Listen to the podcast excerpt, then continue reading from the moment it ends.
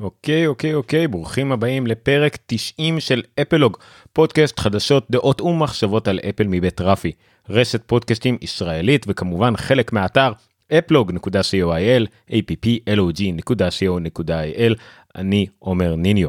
היום יום שלישי, ה-15 בפברואר 2022, מזל טוב מני, מה היום בתוכנית? השמיני למרץ מתקרב, ואם אכן יהיה אירוע של אפל, אנחנו נדבר על מה שכנראה נראה בו. אייפד אייר ואייפון SE זה כבר די בטוח, עכשיו השמועות מתחזקות לשלושה מקים חדשים, וממש עכשיו, זאת אומרת היום, יש שמועה שאחד המקים אולי לא חדש כל כך, מתברר. מה עוד בתוכנית? האייפון יוכל לשמש לגביית תשלום בחנויות, האיירטאג נהיה קצת יותר פרטי, מערכת הפעלה למציאות, בדרך, מתברר, השעון שוב הציל חיים, וכמובן עוד מחדשות השבוע ו- ומשהו, שבועיים, פספסנו שבוע, אה, אה, האחרונים באפל. התוכנית היום מועברת אה, כמו כמעט כל שבוע בשידור חי ביוטיוב, פייסבוק וכמובן טלגרם בהשתתפות הקבוצה הנפלאה של אפלוג. ניתן למצוא את כל פרטי השידור וגם את כל הדרכים להירשם ולהאזין לפודקאסט ברשומות הפרק באפלוג.co.il או בנגן בו אתם מאזינים ממש ברגע זה ואם אתם ביוטיוב גם כן כל הפרטים יהיו בכל אה, מיני הדברים שרשומים למטה בדרך כלל ביוטיוב. לפני הכל אה, חשוב לציין שניתן לעזור לנו אם אתם בקטע של לעזור ליוצרים שאתם אה, אוהבים ניתן לעזור לנו בפטריון. פטריון פלטפורמה נחמדה לתרום לעזור ליוצרים ככה באיזה דמי כיס חודשיים ניתן לתרום לנו, אה, אה, לסייע לנו בשני דולרים לחודש אה, לאפלוג או שלושה דולרים לכל רשי, אה, רפי רשת פודקאסים ישראלית, אה, שני דולרים מספיקים בהחלט ואם אתם מרגישים לארג'ים אפשר גם חמישה דולרים לחודש, אה, תמורת זה אתם, אה, אה, שמכם ייחקק לעד ברשומות הפרק או אפילו ישמע בתוכנית אם תתרמו חמישה דולרים לחודש וגם תקבלו את הפרק לפני כולם, פרק לא ערוך ממש באותו הלילה אה, וכמובן עוד כל מיני. מתנות ומעות מעות, מעות שאני אחליט לחלק עם הזמן. זהו, עד כאן אה, קידום עצמי, חסר בושה. ובואו נתחיל בתוכנית ישר ולעניין. לפני הכל, אה, שאריות. כן, שאריות. אה, אנחנו, זה כבר נהיה מסורת כמובן, כל פרק אנחנו מדברים על המצב של אפל בהולנד. הולנד מעולם לא הייתה מעניינת כל כך, טוב, הולנד תמיד הייתה קצת מעניינת. בכל מקרה, אה, מה קורה בהולנד? אז אפל ממשיכה להסתכסך שם עם כל המפתחים ההולנדים. היא הוציאה ממש עכשיו את המסמך המלא. אה, של כל התנאים שבהם מפתחים בהולנד צריכים לעמוד בהם אם הם רוצים להשתמש באפשרויות תשלום אלטרנטיביות כמו שהחוק בהולנד מחייב את אפל לאפשר להם לעשות את זה. אה, זה מסמך ארוך ומייגע אני אפילו לא קישרתי אליו לדעתי פה בצורה מוזרה אני קישרתי רק למאמר של דברץ לא יודע למה לא עשיתי את זה לא נורא. אה, אבל זה מסמך ארוך שממש מעביר את המפתחים דרך חתחתים מוזרה כדי אה, שיוכלו בכלל להעלות את האפליקציה שלהם ולאפשר אמצעי תשלום. יש ממש דברים מוזרים אני תכף אעלה עוד איזה דוגמה נוראית אבל הדבר אולי שכמובן כל הכותרות התמקדו בו כי זה נורא קל כי זה אפשר לכמת את זה במספר זה העובדה שאפל עדיין למרות שהמפתח ישתמש באמצעי תשלום צד ג' זאת אומרת המשתמש ישלם לא לאפל אלא ל... לא יודע מה לצד ג' עדיין אפל תיקח 27 במקום 30 זאת אומרת היא נותנת למפתח רק הנחה של 3 אחוזים שזה בערך העמלת אשראי. קיצור זה מגוחך. אה, אז זה בערך מה שהכותרות התמקדו בו אבל המפתחים אפילו לזה הם כמה שזה מגוחך הם אפילו פחות התייחסו לזה. אה, הם התייחסו להרבה דברים אחרים שנראים ממש נורא.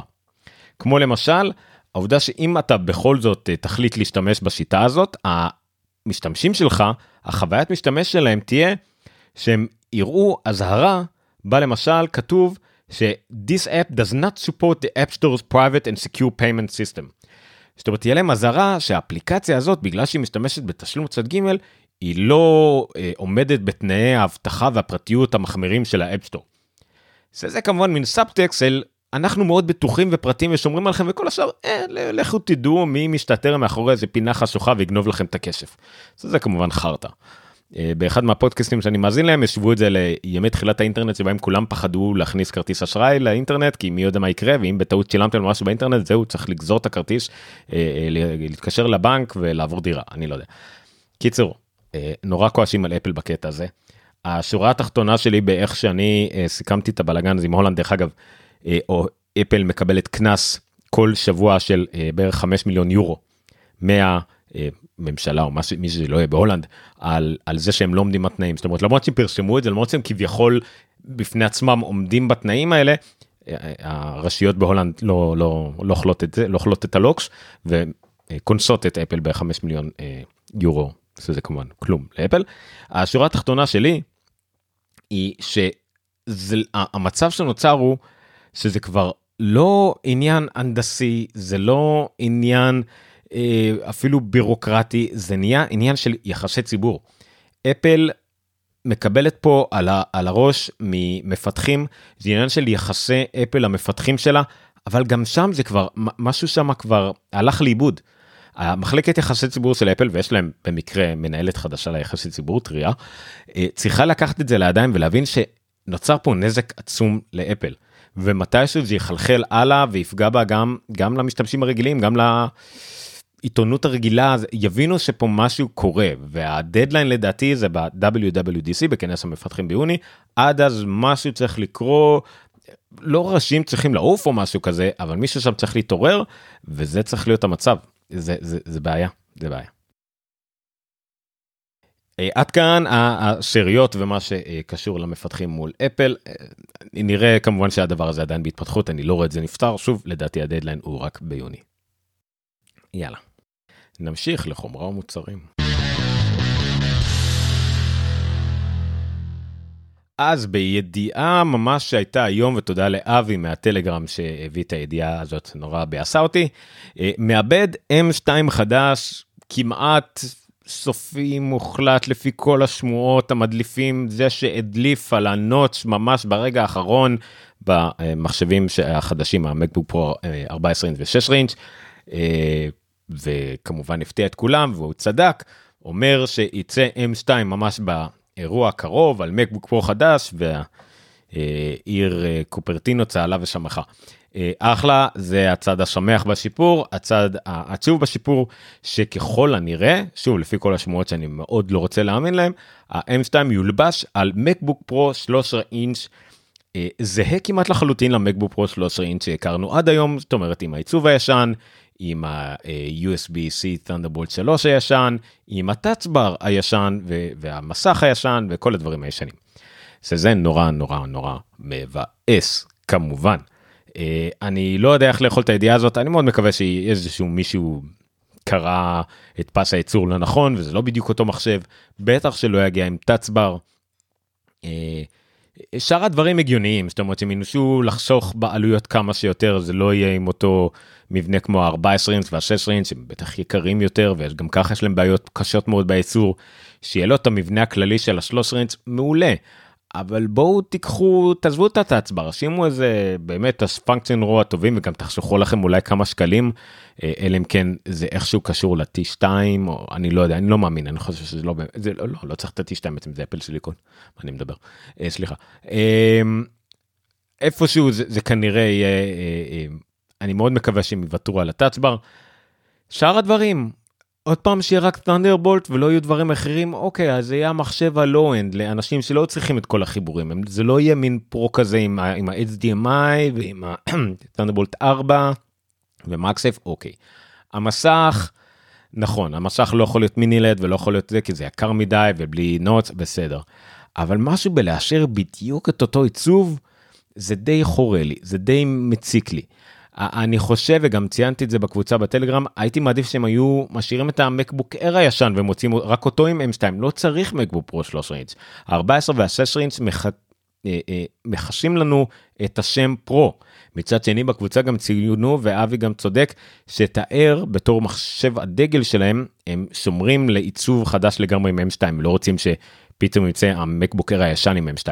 המקבוקר החדש לגמרי עם העיצוב המדהים עם כל השפה החדשה הוא יהיה עם m2. אה, זה זה זה מוזר זה מוזר. אני לא יודע מה, מה יהיה עם זה, אני לא יודע מה, מה יקרה עם זה. אני כן מאוד מקווה, והאמת שיש לי גם הרגשה שזה לא יהיה עם טאצבר. אין שום סיבה, אין שום פונקציונליות, אין שום סיבה שזה יגיע עם טאצבר, ואפל תחסוך בכסף. מבחינת חלום אחר שיש לי, שזה אנחנו מדברים על זה כבר הרבה בתוכנית, זה עניין של השמות. יש כבר מקבוק פרו 14 אינץ' ו-16 אינץ'. לקרוא למחשב כזה, עם עיצוב ישן מאוד, אה, כנראה ברף מחיר נמוך, עם מעבד שאין בו פרו או מקס בשם, כי זה רק M2, לקרוא לו מקבוק פרו, אה, מקבוק פרו 13 אינץ', זה לדעתי יהיה זילות. אני מאוד מקווה שאפל לא תעשה את זה, אני מקווה שהיא איכשהו תנצל את ההזדמנות לשוק של מיתוג מחדש ותקרא לו רק מקבוק, אני מאוד מקווה, אמ, בגלל שהיא תוציא ממנו את הטאצבר, אה, בגלל שלא יהיה בו HDMI, בגלל שהמשך שלו יהיה לא יהיה מין, בגלל כל הסיבות האלה, אני גם מקווה שהם יוכלו להוריד את המחיר. Uh, המחיר אולי ירד למחיר של המקבוקר כיום. אני חושב שמחשב כזה יכול להגיע ב-999 דולר מחיר בסיסי. 8 ג'יגה, 256 uh, ג'יגה uh, כהן קשיח, יכול להגיע עם uh, 999 דולר, ואז כשיגיע המקבוק אייר, שהוא כן יגיע בעיצוב חדש ומדהים ודק וקל אה, עם M2 בלי מאווררים אולי כן עם איזה מסך mini LED אה, לא כמובן אה, ProMotion אבל mini LED אה, משהו אחר מגניב אה, הם יוכלו לקחת עליו פתאום זה ה Air הוא יותר טוב מה Pro מה, מהמקבוק הרגיל בדיוק כמו שה iPad Air יותר טוב מהאייפד הרגיל אוקיי.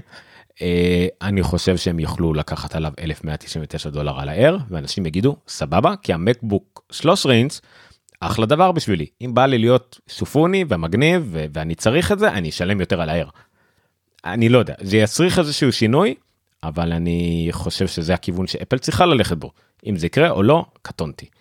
אבל uh, בסדר מאוד בסדר. Uh, זה זה זה החדשה עכשיו זה מתווסף לידיעה שהייתה uh, מיותר מוקדם השבוע לדעתי כן. שבכלל העובדה שיהיו מקים או לא יהיו מקים באירוע הזה התווספה לזה שאפל רשמה באיחוד של Eurasian database רשמה שלושה מקים לקראת האירוע הזה במרץ. ה Eurasian database זה כמו רישום פטנטים כמו כאלה שאנחנו שומעים מכל מיני מקומות אה, שהם חייבים לרשום שהם הולכים להוציא ביורו אסיה אה, מחשבים מוצרים יותר נכון. מתברר שזה לא בגלל כל מיני אישורי רדיו וכל מיני דברים אחרים שמענו זה בגלל שכל מוצר שמצריך אה, שיש בו encryption צריך לרשום אותו שהוא נכנס לאיחוד ה Eurasian כאילו. אז הם הוציאו על שלושה מחשבים יש פה את המספרי דגמים שלהם למי שזה מעניין אותו A265, 2686 ו-2681 כשאחד מהם מוגדר כלפטופ. אז כנראה שהמחשב הזה יהיה לפטופ מה שדיברנו עליו כרגע ועוד שני מחשבים. אולי אחד מהם יהיה מק מיני ואולי אחד מהם יהיה איימק פרו איימק משהו.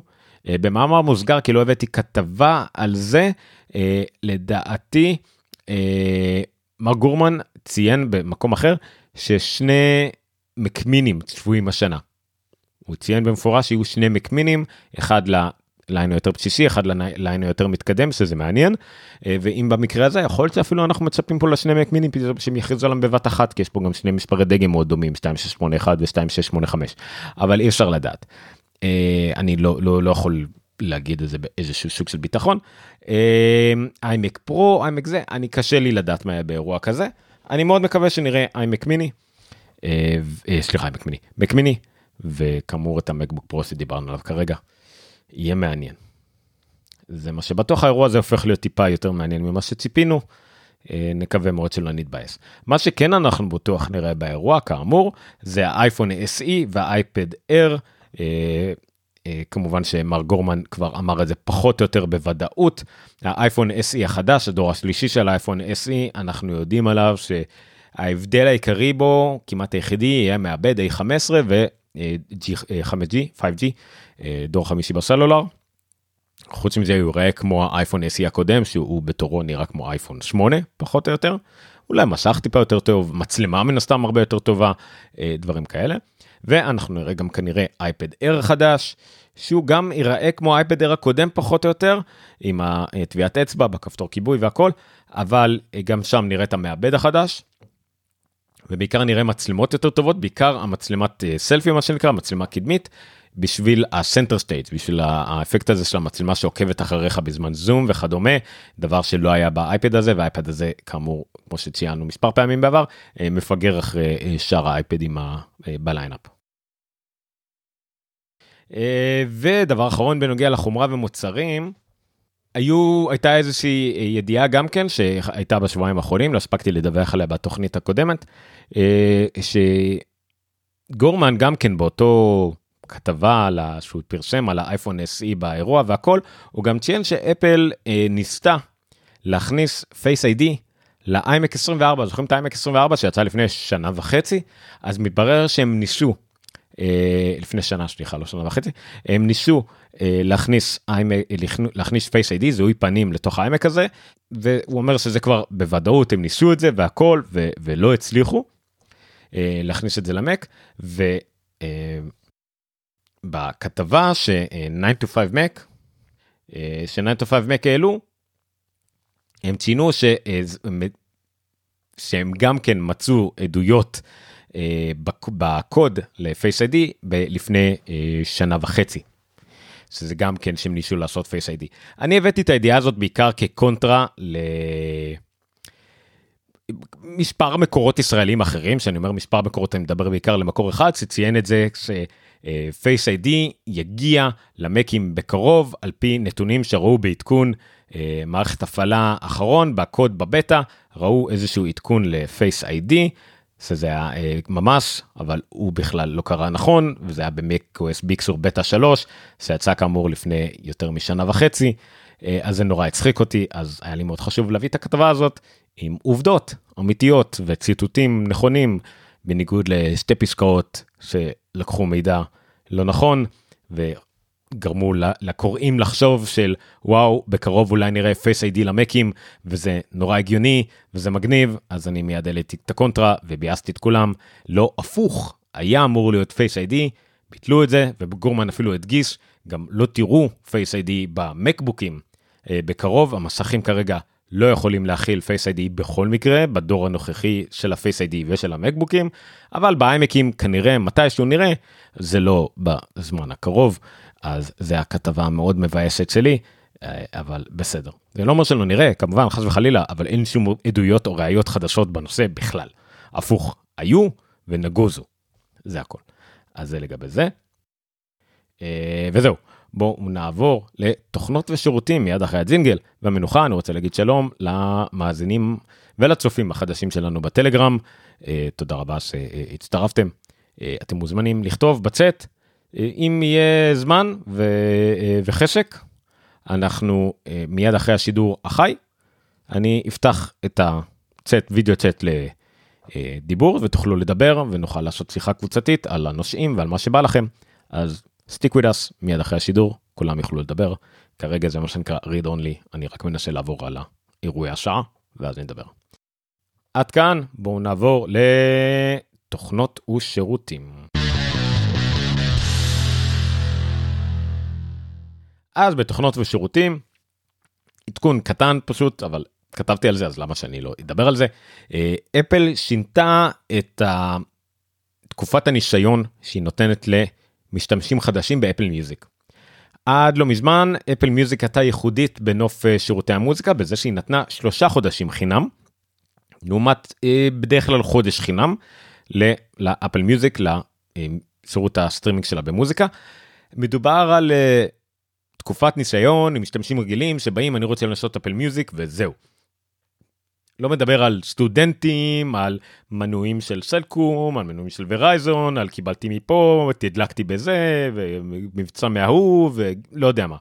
נטו, שלושה חודשים ניסיון למשתמשים חדשים, ועכשיו זה יהיה רק חודש ניסיון. אז היתרון של אפל כביכול אה, ירד, אבל עדיין יש מספר דברים שאפשר לעשות, למשל שאני העליתי את הכתבה הזאת וציינתי שכל מי שקונה אוזניות, אה, של אפל החל מרמה מסוימת הכוונה היא איירפוד 2 3 פרו או מקס אה, וגם אה, רוב האוזניות היותר יוקרתיות של ביטס, וגם מי שקונה הומפוד, כולל הומפוד מיני, אה, מקבל חצי שנה של, אה, סליחה, כן, מקבל חצי שנה של אפל מיוזיק. הרבה לא ידעו את זה. אז הנה, עכשיו אתם יודעים, אם קניתם את אחד מאלה, גם מגיע להם חצי שנה של אפל מיוזיק, וכמובן יש עוד המון מבצעים, אבל זה מבצע מבית אפל, אז זה מגניב. אה, אבל כן, מי שסתם בא לו להירשם לאפל מיוזיק, עכשיו מקבל רק אה, חודש חינם. במאמר מוסגר, שוב, כי לא הבאתי אה, כרגע את הקישור לזה, אפל מיוזיק דווקא די מצליח.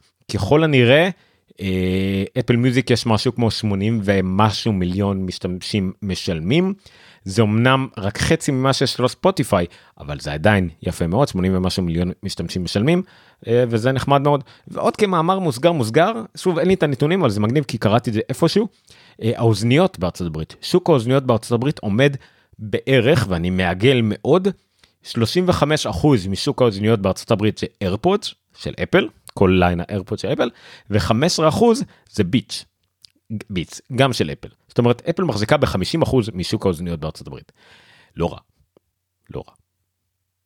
ואם זה ממשיך ככה ואנשים ימשיכו לקנות אוזניות, כולה, כל מי שיקנה אוזניות אה, יקרות מספיק, יקבל גם אה, חצי שנה חינם באפל מיוזיק זה עוד לקוחות פוטנציאליים משלמים לאפל מיוזיק אם היא תשתפר מספיק ואנשים יעדיפו אותה על ספוטיפיי זה גם ספוטיפיי קיבלה על הראש לאחרונה בגלל כל הבלגן הזה עם, עם אה, ג'ו רוגן וניל יאנג וכל זה.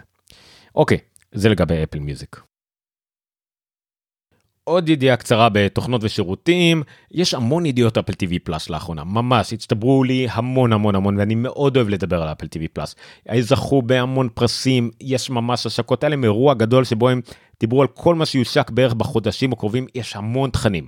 ממש המון, זה הולך להיות שירות די לא ענק, הוא לא גדול כמו כל הגדולות והכל, אבל די משמעותי, המון תכנים יפים, כל שבוע יעלה משהו, באמת מרשים מאוד.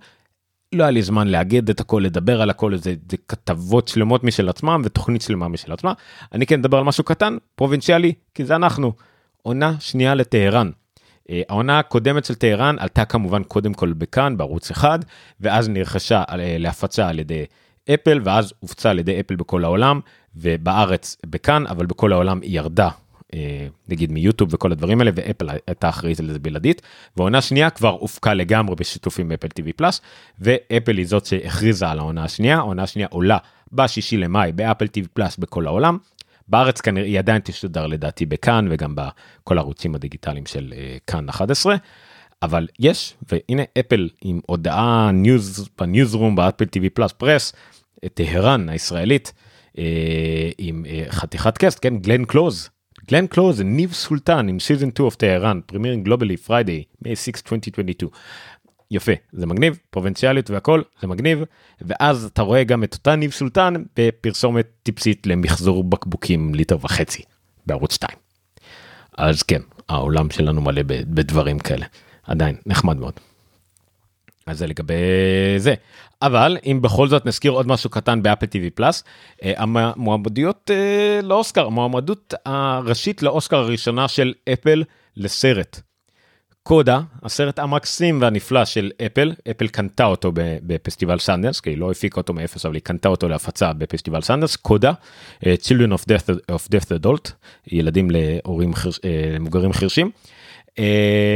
סרט נפלא, מקסים, לכו תראו אותו, מועמד לאוסקר uh, בקטגוריה הראשית, לסרט הכי טוב של השנה, שזה מרשים. ואפל קרפה בסך הכל שישה מעמדיות ולהלן הם הסרט מן הסתם, לקודה, אה, שחקן ראשי, דנזל וושינגטון, ל-Tragedy of Macbeth, הטרגדיה של מקבט, שחקן ראשי לדנזל וושינגטון זאת המועמדות העשירית לאוסקר, הוא זכה כבר על שחקן ראשי, על יום אימוני משוכן ועל שחקן משנה על גלורי, מתישהו בשנות ה-80. אה, גם על שחקן משנה, אה, טרוי קוצ'ור בקודה, זה גם כן מעניין, קודה זה הסרט הראשון שמועמד לאוסקר הרוב המוחלט של הקסט שלו חרשים. אה, שחקן משנה גם כן פעם ראשונה ששחקן אה, חירש מועמד אה, לאוסקר. שחקנית חירשת כבר חירשת כבר הייתה מועמדת לאוסקר וזכתה שהיא גם מופיעה בקודה אבל היא לא הייתה מועמדת לסרט הזה היא משחקת את האימא. היא כבר זכתה באוסקר על ילדים חורגים לאלוהים בשנות ה-80 גם כן. על תסריט מעובד גם כן על קודה על צילום ל Tragedy of Macbeth וגם על production design, עיצוב הפקתי, גם כן ל Tragedy of Macbeth. סך הכל שישה אוסקרים, מועמדות לאוסקרים ל... ל... ל Apple TV Plus. אין הרבה סיכוי לזכייה פה, אולי קצת על שחקן משנה לקודה. אה, אולי ל adapted screenplay, לתסריט מעובד, אני לא כל כך זוכר את שאר המועמדים, אבל עדיין סיכוי קלוש, זה קטגוריות מאוד קשות, אבל יש סיכוי שבשחקן משנה. אם אפל תזכה באוסקר כלשהו, זה שמחה וצהלה, אנחנו נשמע מזה עד, עד שנה הבאה בערך מאפל. אבל uh, על, על שחייה באחד מהקטגוריות הראשיות הכוונה. אבל uh, בסדר, מגניב. סך הכל מגניב. ואחרון בתוכנות ושירותים, זה כבר עוד פעם לחזור לגזרת השמועה. אמ, מצאו עדויות בקודים של כל מיני גרסאות בטא וכדומה למשהו שנקרא Reality OS. ריאליטי באותיות קטנות, OS באותיות גדולות, ככה אפל קוראת לכל המערכות ההפעלה שלה, macOS, iPadOS, אה, וכדומה. להזכירכם גם פעם מצאו עדויות למה שנקרא הומו-אס ועוד כל מיני כאלה. זה לא אומר כלום בפקס נאדה גורניסט אבל זה מעניין. זה מעניין יש איזה שהם עדויות כאלה למשל אה, מצאו איפה זה היה. הנה platform reality OS זאת אומרת להתייחס ל reality OS כ platform חדש לפיתוח כלשהו. או משהו אחר target feature reality OS. אני לא יודע בדיוק זה לא איזה שהוא סתם איזה טרולינג או משהו שעושים לנו. כנראה זה באמת איזה משהו שהיה בפיתוח שקשור ל reality OS אבל זה יכול להיות גם לסתם feature תוכנתי שקשור ל augmented reality או virtual reality משהו שקשור ל-SDK שק... לתוכנו... לאפליקציות שמשתמשות ב-AR ו-VR אני לא יודע. אבל זה מתגבר ומתגבר וזה כנראה בדרך אבל אין לנו שום דרך לדעת אם זה שנה או שנתיים קדימה. מישהו איפשהו אה, משתמש בדבר הזה, אה, אבל אה, עשן, אש ו- וכל הדברים האלה, אתם יודעים, אין מה לעשות. כן, זה כנראה מה שיהיה. אוקיי. אה, עד כאן אה, תוכנות ושירותים נעבור לחדשות כלליות יש שם כמה דברים מעניינים בונוס קטן שהוא אה, סתם אה, כתבה מעניינת ואנחנו נסיים את החלק של הפודקאסט. מי שרוצה מוזמן להישאר יש לנו שיחות בטלגרם מי שמאזין לנו בפודקאסט אז בסידור החי יש, פוד, יש בונוסים כמו להגיב לנו בסידור החי בצ'אטים ביוטיוב או בטלגרם ולעלות לסידור כמובן בטלגרם אז אם אתם מאזינים לנו בפודקאסט המוקלט אה, תדעו לכם יום שלישי ב-10 ב-10 שידור חי תמיד מוזמנים אז בואו נמשיך. בחדשות הכלליות אפל הודיע על משהו ש... אך לפני שבוע שבועיים היה דבר אה, מלבד אה, שמועה על feature אה, שנקרא Tap to Pay ישירות באייפון. מה הכוונה? הכוונה היא להפוך את האייפון למשפון תשלום. בדיוק כמו המסופונים שאתם רואים בסופר, בקונדיטוריה, בחנויות, בקיוסקים, שעליהם אתם מצמידים את הטלפון שלכם או את השעון או את הכרטיס אשראי עם ה-NFC ומשלמים, אז במקום להשתמש במסופון כזה שאתם אה, בדרך כלל שוכרים או מקבלים כבהשאלה תמורת אה, דמי מנוי ועמלות מהחברות סליקה, אז תוכלו להשתמש באייפון שלכם בתור אותו מסופון סליקה, זאת אומרת אתם לא, לא צריכים שום דבר, יהיה לכם את האייפון שיש בו כבר NFC עם תוכנה שמשמשת בתור זאת שמקשרת, זאת אומרת היא תדע להפעיל את הצ'יפ NFC הזה כדי לקבל את ה... שוב, כרטיס אשראי, אייפון או כל טלפון אחר זה לא משנה כל טלפון אחר שיכול לשמש כאמצעי תשלום כל ארנק דיגיטלי למעשה. אה, והיא תקבל את התשלום מאותו ארנק דיגיטלי ותעביר אותו לגבייה לשליקה. אה, זה דבר מגניב לחלוטין תחשבו איזה חופש זה נותן לכל מיני עסקים עצמאיים בכל מיני בודקה ושווקים וכדומה. לא צריך לחבר איזה אביזר, אביזר לאייפון או לאייפד לא צריך להסתובב עם איזה מסופון כזה של איך תמצא לאיפה לחבר אותו אלחוטית סלולרית טלפונית או מה שזה לא יהיה או לקופה או לשלם למישהו אחר.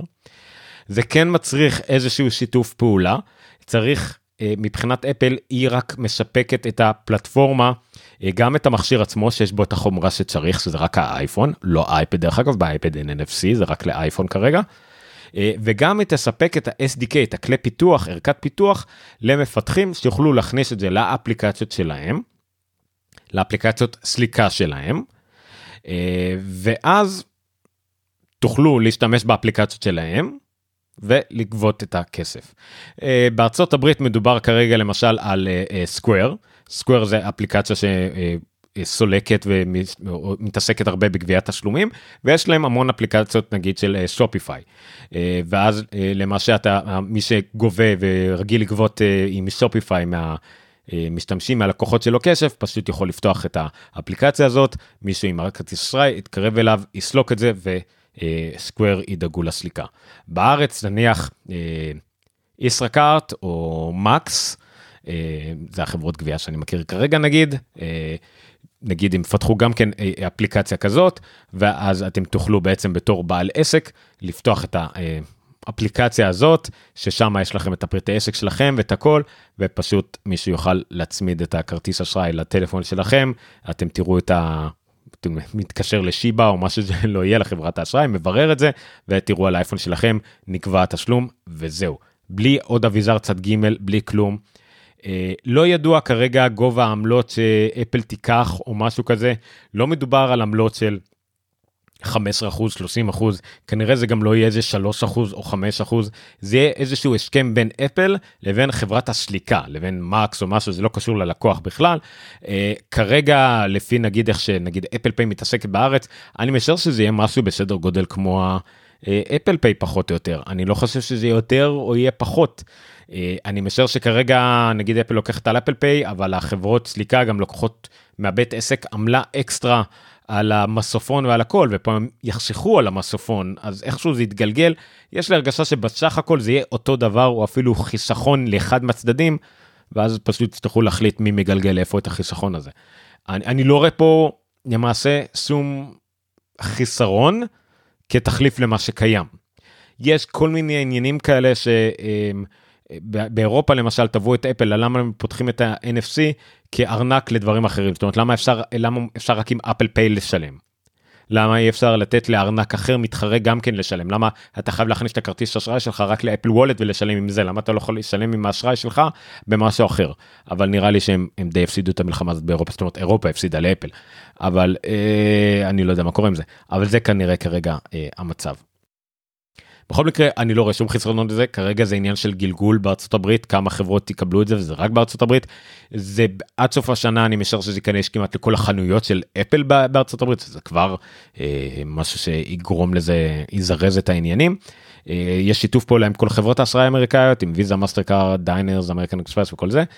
אז אני לא רואה לזה שום חיסרון. אני קראתי כתבה בגיק טיים שניסו להציג את זה באור שלילי ו- ועמלות ואפל תמיד תנסה והיא מנסה לקחת אני לא רואה פה שום דבר זה להשתמש בחומרה ואז לתת למפתחים את ה-SDK אם נשמע על איזה שאפל לא מרשה לאיזה חברת אה, כלשהי סליקה כלשהי לא לא להשתמש ב-SDK כי היא מתחרה באפל או שהיא מקדמת את ה Apple Card על חשבון מישהו אחר אז אולי תגידו איזה משהו רע.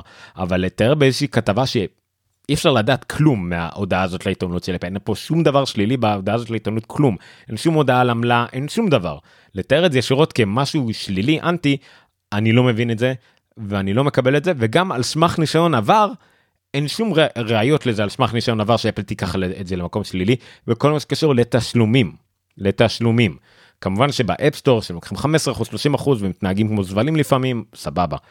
עם Apple Pay הוכיחו שזה בארץ לפחות כלום. ב Apple Pay בארץ החברות אשראי אומרות תודה יחסית למה שאפל עושה בעולם בארץ היא בובה.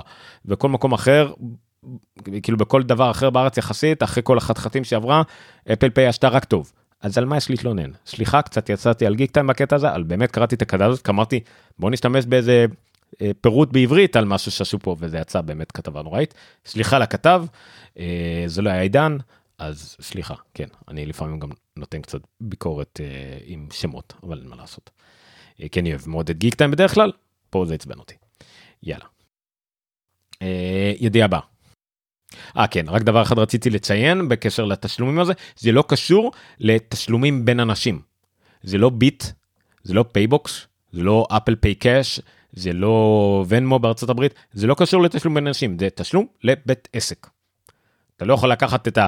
כרטיס אשראי שלך ולשלם לבן אדם עם, עם Tap to Pay, לא, זה לא קשור, זה תשלום לבתי עסק, אין קשר להעברת כסף בין בני אדם, כרגע זה זמין רק בארצות הברית, אולי בעוד איזה 2-3 מדינות, העניין של Apple Cash, אה, שוב זה סתם כמו בעצם כמו אה, סוג של PayBox, לא ביט, ביט, לא, אה, זה כמו PayBox, אה, אבל אין את זה כרגע לאפל בחוץ וזה גם לא קשור לזה כרגע. אוקיי. הידיעה הבאה, אה, לגבי העדכונים לאיירטאג. אה, אפל קיבלה קצת על הראש בכל מה שקשור לפרטיות והאבטחה של ה-AirTags.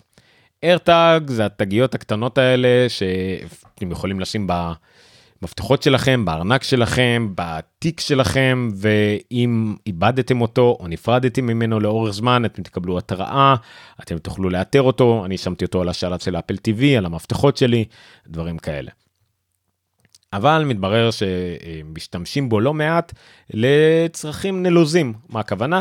הכוונה שנגיד מצמידים אותו למכוניות, מצמידים אותו, שמים אותו באיזה תיק או במקום נשטר על נשים, על אנשים שרוצים לעקוב אחריהם, בעיקר אחריהן, מה לעשות. אמ, וזה יצר מצבים לא נעימים, זה יצר מצבים שבעיקר מבחינה יחצנית וציבורית היו לא טובים לאפל, אה, העמידו הרבה אנשים בסכנה, במבוכה, ב... ב כן, לפעמים ממש במצבים אה, בעייתיים ומסוכנים. ואפל לא יכולה לעשות המון נגד זה, אבל היא עושה מה שאפשר והוציאה את המסמך הזה שמסביר. אה, עכשיו חשוב להבהיר דבר אחד לגבי כל העניין הזה של ארטאג והכל. AirTag לא עושה הרבה יותר ממה שהרבה מוצרים אחרים עשו קודם. הוא משתמש בטכנולוגיה אחת נכון שהיא חדשנית יחסית, אבל גם של סמסונג כבר יש כאלה שעושים את זה, ויש כבר צ'יפים אחרים כזה, trackerים אחרים שעושים את זה. יש גם trackerים יותר גרועים, כמו נגיד GPS tracker, או אפילו להצמיד אה, טלפון נייד או משהו כזה שעושים את זה. יש כל מיני כאלה מכשירי מעקב אפילו יותר משוכללים. לאפל יש שני דברים שעומדים לרעתה בקטע הזה. אה, א' כל מחיר שזה יחסית זול. זמינות שזה יחסית זה אפל וזה המוצר הכי פופולרי והיח"צ והכל ופתאום כולם מכירים את המונח ארטג וזה נהפך להיות שם נרדף.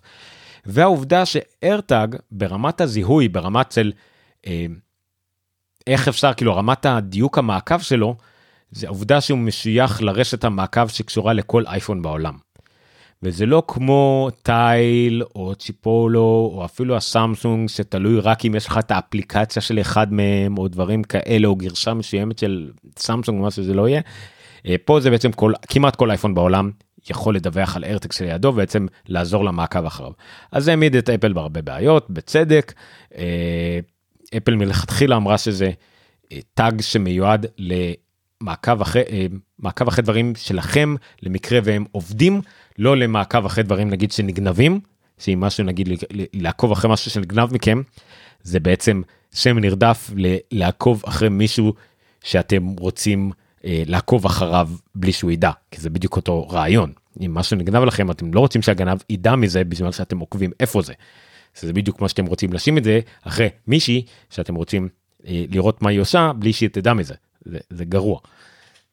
אז פה אפל עמדה בבעיה. אז אפל אה, הוציאה את המשמח הזה שבו היא מבהירה כמה דברים. א' כל כמה זה נו נו נו רע רע רע להשתמש באיירטג לדברים שאסור להשתמש בהם באיירטג. כמה היא משתפת פעולה עם רשויות החוק כדי לוודא שזה לא יקרה.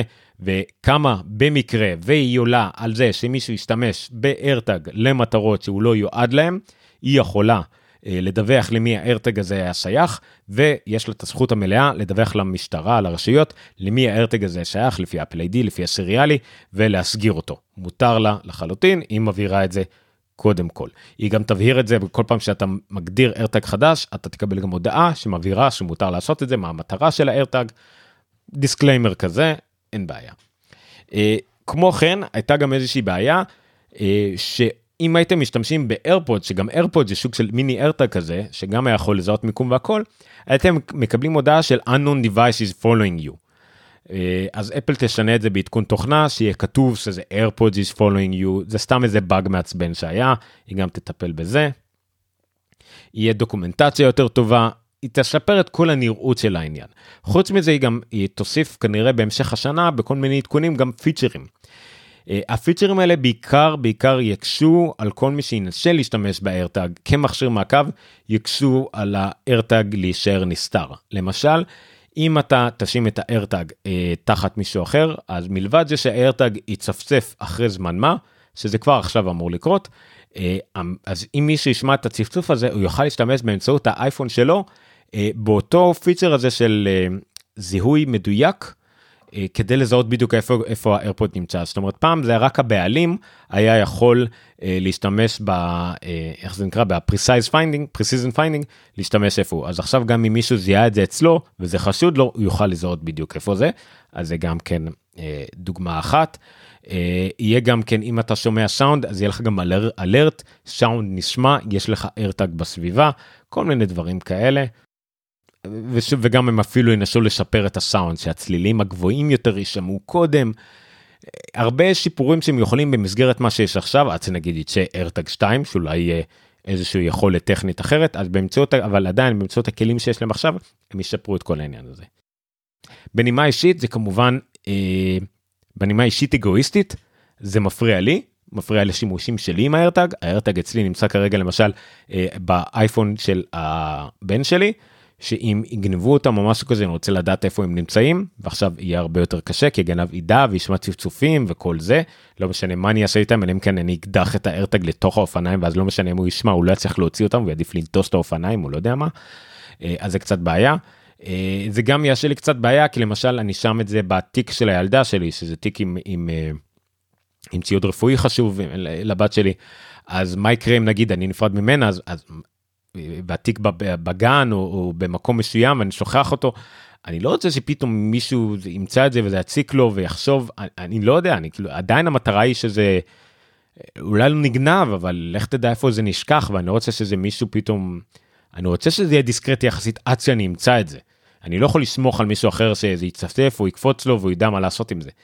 אז יש פה איזה כמה מן הבעייתיות אה, אבל אה, וגם לדעתי ואני מצטער לכל מי שאולי כן נפגע וכן עוקבים אחריו, כל הסיפור הזה הוא כמובן אה, קצת אה, כלב נשך אדם. אדם נשך כלב, סליחה. זה העיתונות והתקשורת היא קפצה קצת יותר מדי על כל הסיפור הזה. למשל את הסיפור הגדול מאוד על משתמשים בארטג על מעקב אחרי מכוניות.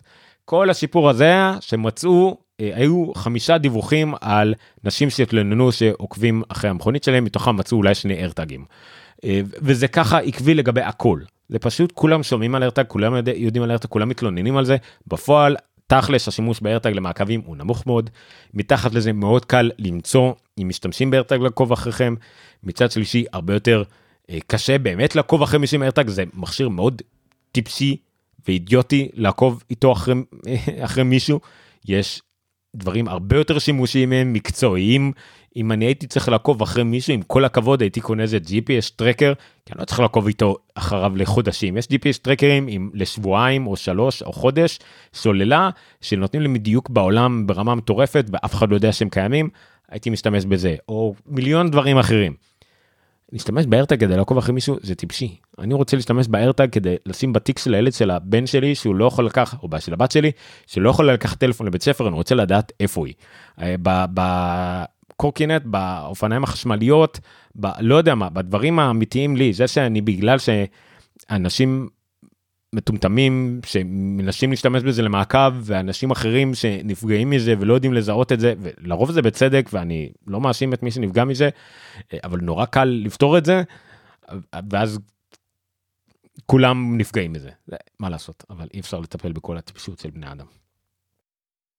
דורון מציין בטלגרם שהבעיה הגדולה ביותר של איירטג במעקב היא דווקא אנדרואיד, זאת אומרת שעוקבים אחרי אנשים עם אנדרואיד אה, ופחות מקבלים את ההתראה.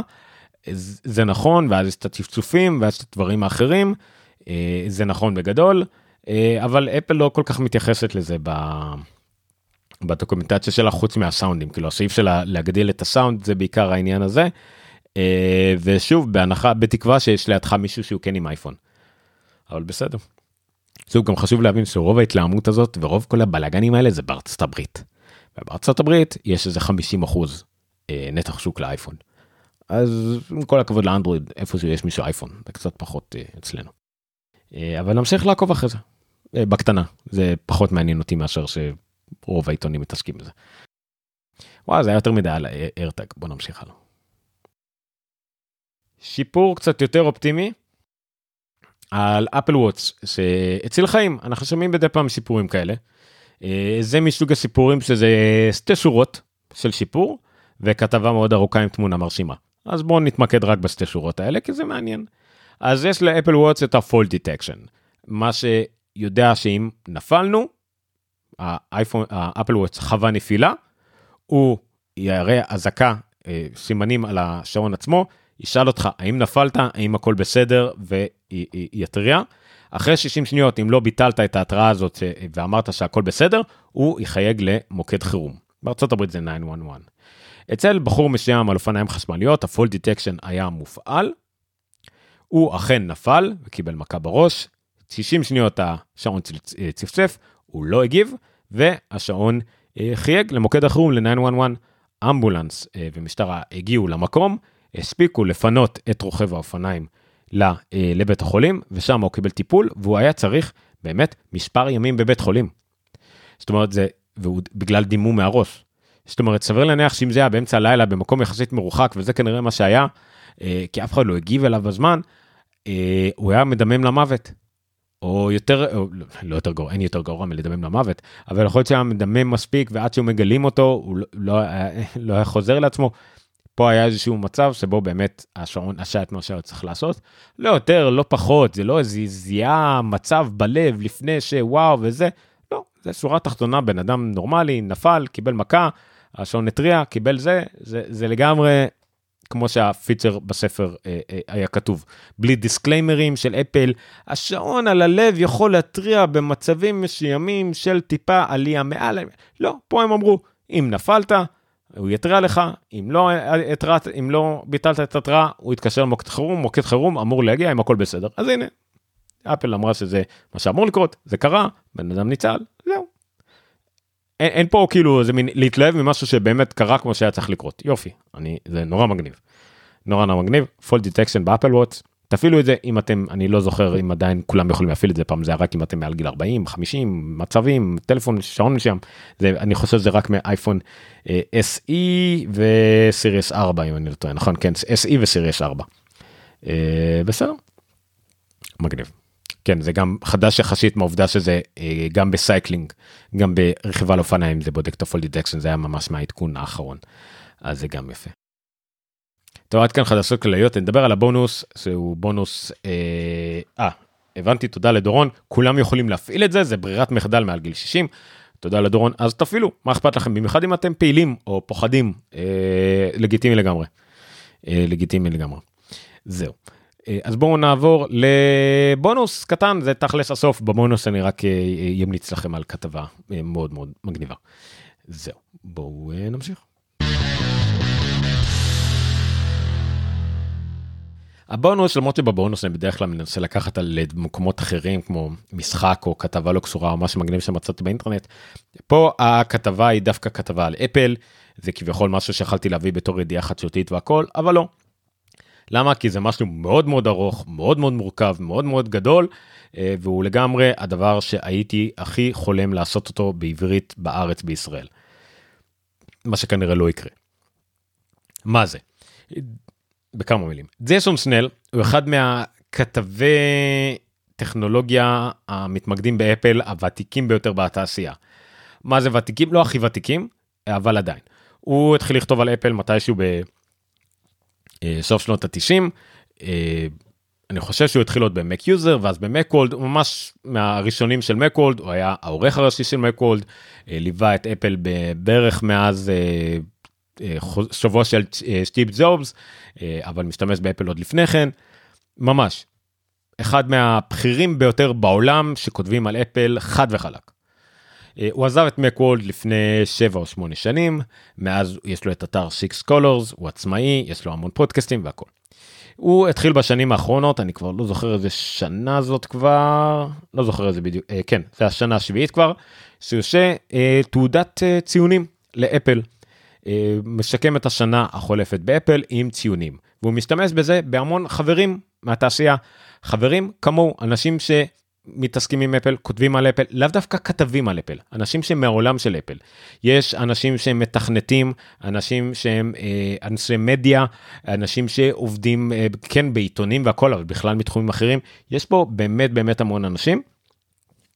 אה, כמה סך הכל, כן, 53 אה, כתבים ואנשים שונים, כמה מהם מאוד מוכרים לאנשים שמתעסקים בעולם הזה כמוני, ג'ון גרובר, ג'ון סירקוזה, ג'ואנה סטרן, אה, אה, המון אנשים, וכל אחד מהם נתן ציון, ציון בשיטה האמריקאית של 0 עד 5 למק. reliability, שכחתי איך קוראים ל reliability, לא משנה, אמינות של חומרה, על אייפון, על לבישים, על אייפד, על שעון, על שירותים, על איכות התוכנה, על איכות סביבה וסוציאלי, כאילו האלמנטים האלה של אפל, על אפל TV, על יחסים עם מפתחים ועל אומקיט. אלה כאילו הקטגוריות, וכל אחד נתן ציון 0 עד 5, והוא מסכם את זה, והוא כמובן משווה את זה לשנים הקודמות. אז הציון של אפל ב-2021, נגיד בדברים האלה, נגיד המק קיבל את הציון הכי גבוה, 4.6, כי זה השנה נפלאה לאפל במק, אה, והציון הכי נמוך למשל זה הומקיט, תחום שאפל אה, נורא גרועה בה לאחרונה, והשני הכי נמוך, היחסים עם מפתחים. גם זה לא מפתיע, דיברנו על זה עם כל הבלגן של אפל, עם איך שמתייחסת למפתחים.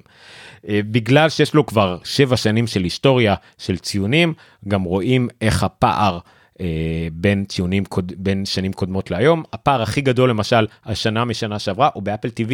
אפל TV עלה בנקודה שלמה אחת, וכל זה בגלל השלט. שלט רחוק שיפר את הציון של אפל TV בנקודה שלמה אחת, שזה מדהים. אה, מדהים. וזהו.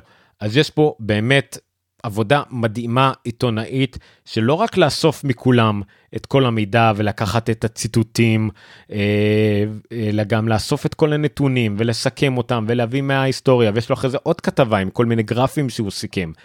וגם זה נותן לכל אחד מהאנשים האלה הוא בעצמו אפילו העלה כתבה עם אוקיי זה הציון המלא אני העברתי לג'ייסון סנל והוא לקח כמה ציטוטים אבל הנה כל מה שכתבתי לו כל מה שעניתי לו אז זה המון חומר כתוב על אפל מרשים וכיף לקרוא את זה אז יש פה באמת אנשים מפדריקו ויטיצ'י מ MacStories.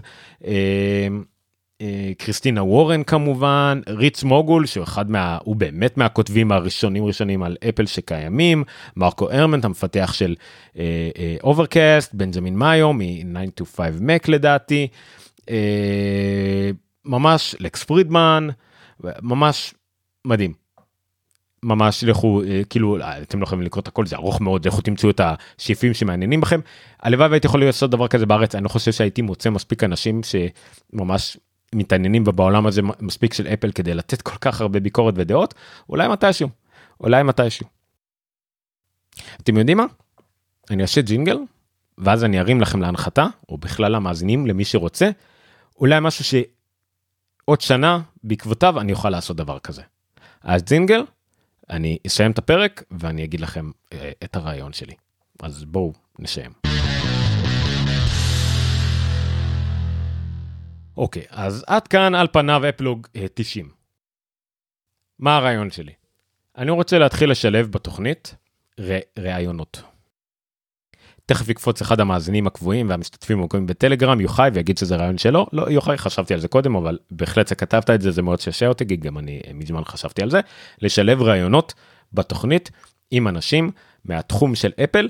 אה, הכוונה היא לא מהתחום של אפל שנטו מתעסקים באפל, אלא בחוויה של אפל, שעבדים עם אפל, שעבדו עם מוצרים של אפל, או שמתעסקים כבר שנים עם אפל, שהם ממש חווים את זה. לא רק אוהבים או מתעסקים או, או סתם זה, אלא ממש. יש טעם כלדוגמה איזשהו פרופסור בטכניון שמתעסק במקים משנות ה-90. צלם שכתב ספרים על אדובי, על מקים, גם כן עוד מתחילת שנות האלפיים וכולי וכולי וכולי. אז אני רוצה לשלב רעיונות. הכוונה היא ממש לקבוע עם אנשים אה, פגישות, יש לי ממש אתר booking כזה, רעיונות של לא יודע כמה זמן, כמה זה ייקח, רבע שעה, 20 דקות, חצי שעה, לא באמת אכפת לי. לא באמת מוכן מראש. אה, אולי מתישהו יהיה לי איזשהו שאלונים או שאלות מוכנות כזה בשביל הקטע שיהיה לי שאלות זהות. אבל שיחה זורמת. מאיפה הגעתם לאפל? איך הגעתם לעולם של אפל? חוויות שלמות, אנשים שמשתמשים החל מחמש שנים וה, והאפל או המק שינו את החיים שלהם עד אנשים שהם כבר 20-30 שנה, אנשים שאולי רק התחילו וצופים עתיד, דברים כאלה. וגם סתם לדבר על, על אפל היום, אפל מחר, איך אנחנו רואים את העתיד של אפל, איך, דברים כאלה. אה, דברים שלא לא, לא שמעתי או, או הקשבתי להם בארץ, אולי פעם היה ממש ניסיון לזה בהתחלה, וואו, שכחתי את השם של הפודקאסט של בועז, ופעם היה גם כמובן את ה... של, אה, אה, של קיטארו, אבל גם כן, זה לא היה באמת על המהות, על המהות של אפל ועל, ועל שיחות אישיות כאלה. מי שמכיר, זה יהיה מאוד דומה לטוק שואו של ג'ון גרובר, שכמובן הוא מדבר גם על חדשות אקטואליות, אבל גם לפעמים סתם על, על מאיפה באתם ולאן אתם הולכים. זה אמור להיות חלקית רעיונות על זמניים, זאת אומרת, הא ודא ועל הבן אדם ועל הכל, וגם לפעמים על נושא השעה, בלי להתמקד ממש על אקטואליות, לא נדבר על חדשות, על מה אפל הוציאה אתמול היום, או על, סליחה, על השמועות או משהו כזה. אם יהיה אירוע גדול לדבר עליו, על, על, על, על כנס מפתחים או על משהו, בכיף, אני אשמח לארח אנשים. המטרה היא להכיר אנשים בתעשייה. בתעשייה הכוונה היא בדיוק זה נקרא מק פנדיטס אנשים עם עם רעיונות ודברים לדבר עליהם אנשים עם מחשבות על אפל. אה, נמאס לי להיות כאילו אני ואנשים שאני עדיין מכיר רק במעגלים היחסית קרובים אליי אני רוצה להכיר עוד אנשים אני רוצה להקים קהילה כזאת של אנשים שחושבים על אפל אה, אה, שחווים את העולם הזה ורוצים לדבר על זה עוד ורוצים להרחיב את זה. ואז אני אוכל אולי לעשות כתבה כזאת בעתיד על מה אתם חושבים, לאן זה הולך. לפעמים אולי אפילו על קשר ישראלי, על הקשר למקומות עבודה בארץ, על ההייטק, על האפל בהייטק בארץ, כן, למה לא, זה גם מה שאני עושה בחיים, בעבודה היומיומית שלי. ואז להכיר, להכיר עוד. כן, אני מכיר מהקבוצות בפייסבוק, אני מכיר מכם מהטלגרם, קצת בטווח מאוד רחב של החל מצעירים בגיל העשרה ועד חובבנים בגיל העשרים ועד כמובן אה, ותיקים ומוכשרים בגילים היותר מאוחרים. אז כן, אני רוצה להרחיב את זה ולמצוא את האנשים האלה ש, שיכולים לדבר ולהרחיב על זה, ושוב, אני בלי להעליב אף אחד, אני מדבר על שיחות עמוקות, על המהות, על, על, על, אה, על מה שנקרא ממש עבר ובעתיד. אין, אין פה... אין, אין משחק בזה. אה, וזהו, זהו, זה הרמה להנחתה, ואם מזה יצא משהו בעתיד יותר לגבי הקהילה של אפל. זהו, עד כאן אפלוג 90, יום שלישי, ה-15 לפברואר 2022. אני הייתי עומר ניניו, אתם יכולים למצוא את כל רשימות הפרק הזה, הכתובת המדויקת תהיה אפלוג.co.il/podcast/e090, יעני אפלוג האתר של אפלוג, פודקאסט זה איפה שכל הפודקאסטים ו-E090 זה הפרק, אבל באפלוג co.il תמצאו גם כתבות וכל דברים כאלה. דרך אגב, אם אתם בא לכם לכתוב לאתר לאפלוג ואתם גם כן מתעסקים באפל ואתם רוצים לכתוב יותר, אפילו רק לקשר לכתבה שמצאתם עם איזה פסקה עליה שמסבירה למה זה חשוב לדעת על הכתבה הזאת, זה טוב מאוד ואני גם אשמח לצרף אתכם לאפלוג co.il, אז מעולה, בואו תצטרפו. אה, וזהו אנחנו זמינים ביוטיוב בפייסבוק בטלגרם בטוויטר אה, ובכל המקומות שבהם אתם יכולים למצוא אותנו חפשו אה, אותי עומר ניניו שטרודל עומר ניניו ואפלוג APPLOG או א' פ' ל' ו' ג' פודקאסט וזהו אני בטוח שאם תחפשו מספיק תמצאו. כן ככה הולך המשפט. לילה טוב תודה רבה עד כאן אפלוג אאוט. מי אומר דברים כאלה לילה טוב.